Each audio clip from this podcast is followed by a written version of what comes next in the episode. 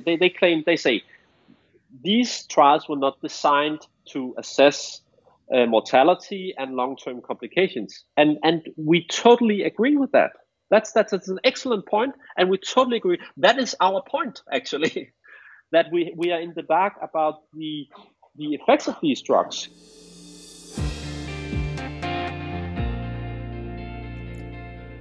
That's Janus Jakobsen from the Copenhagen Clinical Trial Unit, and one of the authors of a recent Cochrane review into direct-acting antivirals for hepatitis C. Now, there's been a lot of attention given to those new antiviral drugs, partly because of the burden of infection of the disease and the lack of treatment that can be made easily accessible around the world, and partly because of the incredible cost of a course of treatment. But a new article on B M J dot com talks about the uncertainty of that treatment. Do we know that the drugs actually clear a hep C infection, and that will lead to a corresponding decrease in mortality and morbidity? I'm Duncan Jarvis, multimedia editor for the B M J, and to find out, I caught up with Janus to discuss his overview of all the literature. Janus, thanks for, for taking the time to talk to me today. Yeah, thank you. um, now, you've done a Cochrane review of these drugs, so you've looked at the literature on them. Um, now, the measure that they've used in, in, in these studies is called sustained virological response. So that is, there's no detectable virus um, in the blood after treatment, twelve yeah. to twenty-four weeks later. Yeah. Now, as you point out in the article, this is a proxy measure, so it might not be clinically meaningful. And I wonder kind of why that is. Um, you know, is it that the harm caused by the virus might be kind of ongoing? So, you know, um, the damage to the liver is already done. So, you know, uh, removing the virus then then doesn't change the kind of course of, of outcomes. Um, or is it to do with the fact that, you know, we're talking about the blood, which is one system in the body, and, and you know, maybe that doesn't map over to other infection sites. So, you know, why is it that, that you don't think that um, that viral levels in the blood is is necessarily the right measure? Well, well, the the, the hypotheses you just presented were, were possible explanations, so that you could consider those. I, I'm. Um, uh, There are different levels of researchers. I'm, we're doing, at, at the Copenhagen Trial Unit, we're doing clinical intervention research. So so base, uh, what that means is that we, we're not so interested in theoretical uh, explanations of, of, of these um, uh, these uh, mechanisms or whatever. We we, we aim at, at uh, clinical outcomes uh, relevant for the patients. And um, you have to, to to show that you actually benefit the patients on clinically relevant outcomes, or you have to validate the surrogate outcomes, show that the exact patients who experience uh, or achieve uh, sustained virological response also have the better uh, clinical um, prognosis. And that has not been done uh, within this field, within hepatitis C. So We're not saying it's a ba- we're not saying it's a it's a, it's a bad surrogate outcome, or, or the, the direct-acting antivirals do not work. We're not saying that. We're saying there's a lack of evidence. We don't know. We don't know. I was going to say, do, did none of the uh, and we'll get on to, to the data that you looked at in a little bit, but did none of them measure outcomes um, beyond uh, the the virus level in the blood? Yes, yes, they did. Uh, There was some uh, some data on mortality. That was our primary outcome. Um, there was some data on on the on the risk of uh, a serious adverse event, uh, and uh, there was a, a little data on quality of life.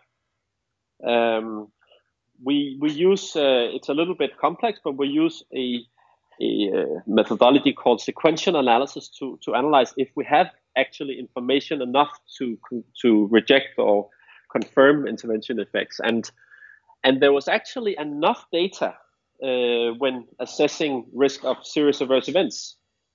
So so um, and and the, the conclusion was that there was no no effect of um, on on these risk of serious adverse events. If if you kind of add up all all all types of serious adverse events into one, it's called the composite outcome. And and um, and if you look at that risk, we could reject that direct-acting antivirals had any beneficial effects.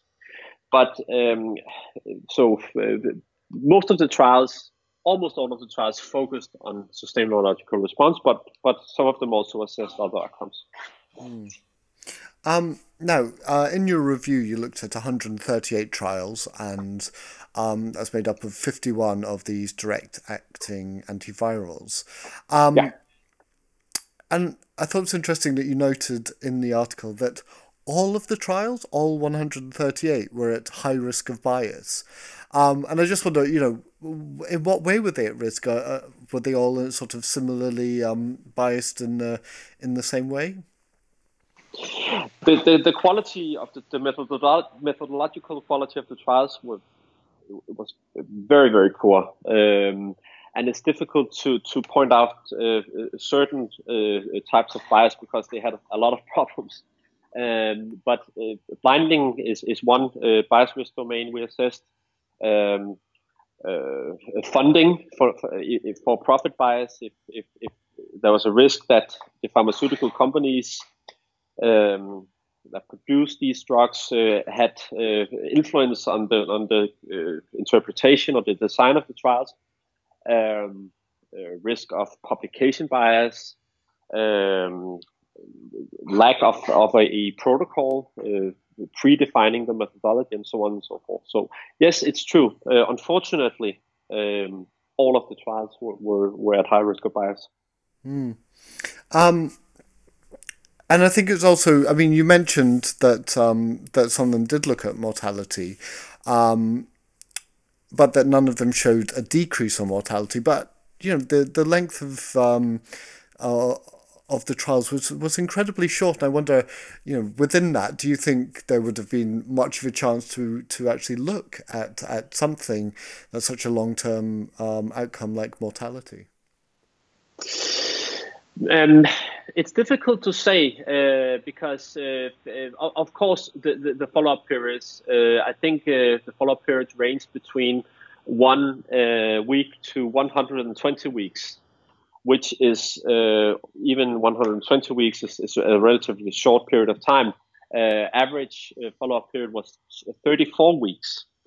Um, so, so, so uh, less than a year. And, and, And that's, of course, very, very short when you consider uh, the complications due to these drugs. Um, so, so, so, if you're asking me if, if we have good evidence for the long-term effects of these drugs, I absolutely agree that we, we have almost no evidence.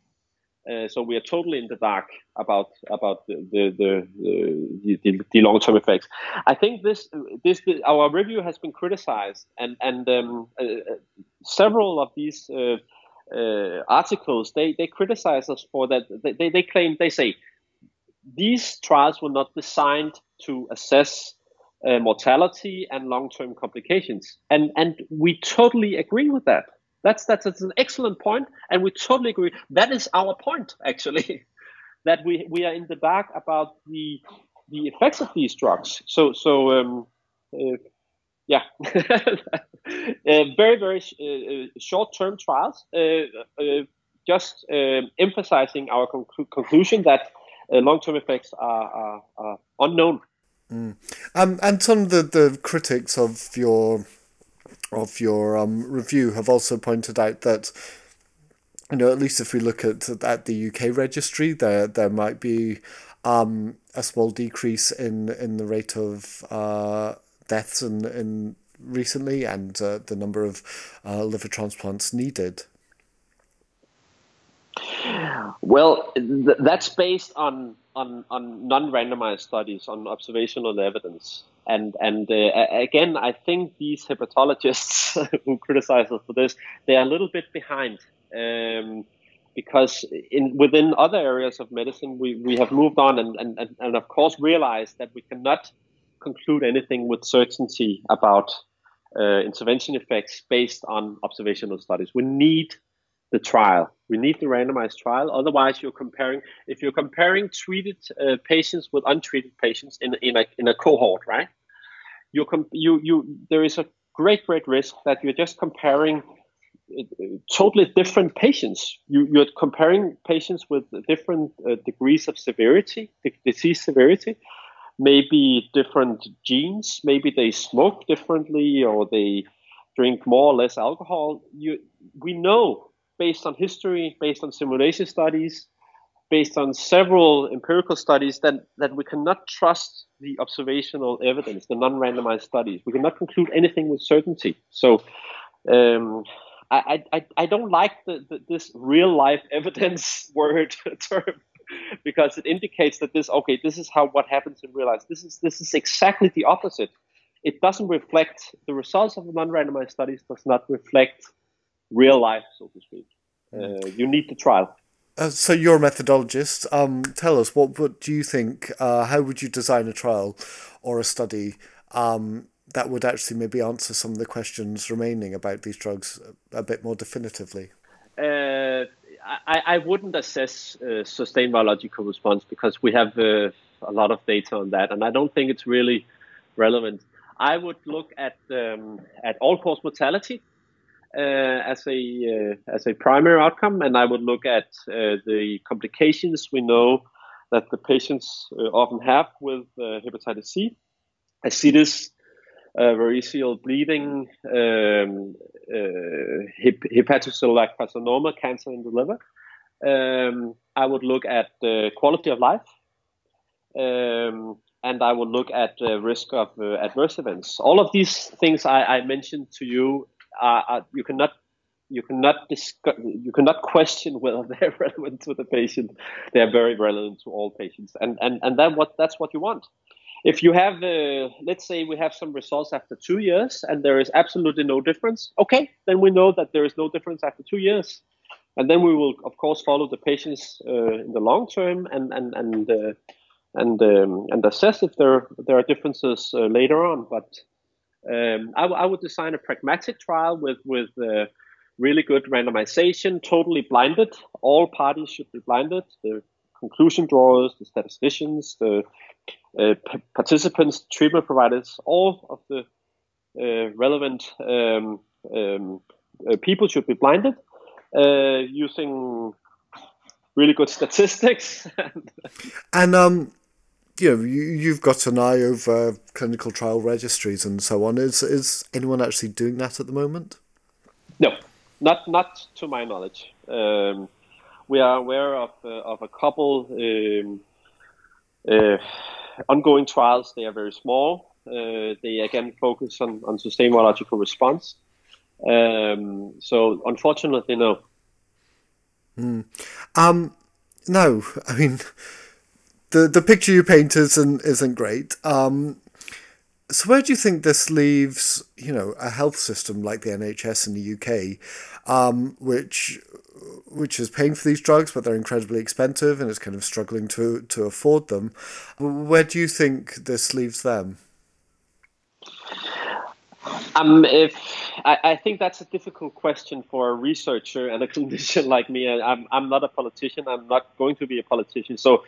I, I think they should. They should. Uh, I, I just try to, or we just just try to present the evidence as as uh, validly as we can. But uh, I think if if I think if I was a politician, I would um, tomorrow uh, launch a a large uh, randomized trial, a large pragmatic randomized trial focusing on clinically important outcomes with the with the methodology we discussed earlier, and and and.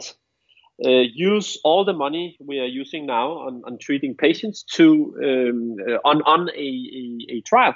We use a lot of money on these uh, patients, and we don't know uh, whether uh, the, the drugs benefit the patients or not. So, I think you, we have the, uh, the, the the money, and, and we just need um, some um, focus on on on, uh, on, on, on these um, on assessing the, the effects. Mm. And um and as you say, you're you're a clinician, so um if one of your patients with hepatitis C came and, and asked you about these drugs and, and, you know, given the burden of disease and the stress and, and the fear that goes along um, w- with having the infection, I mean, what would you say to them? I would do uh, what, as I, as I try to do with all my patients, I would inform the patient very carefully um, uh, about the, the evidence. I think I think uh, almost all patients can, can, if you try to, to explain it in a simple way, uh, you you could uh, yeah you can you can get the, the information communicated in in a, in a good way. So I would inform them about uh, the uh, uh, the evidence. It has been shown that they um, seem to eradicate the virus from the blood, but the uh, clinical effects are uncertain. And there's a risk that it uh, they they do more harm than good, and there is also a a chance that they they benefit, but we don't know. You've been listening to Janus Jakobsen talk about his article, "Do Direct-Acting Antivirals Cure Chronic Hepatitis C?", which is available now on b m j dot com. That's all for this podcast. We'll be back next week with more education. Subscribe on iTunes or wherever you get your podcasts from so you don't miss out on that. You can also find our full back catalogue if you look at b m j dot com slash podcasts. Hundreds of episodes all available for free. I'm Duncan Jarvis. Thanks for listening.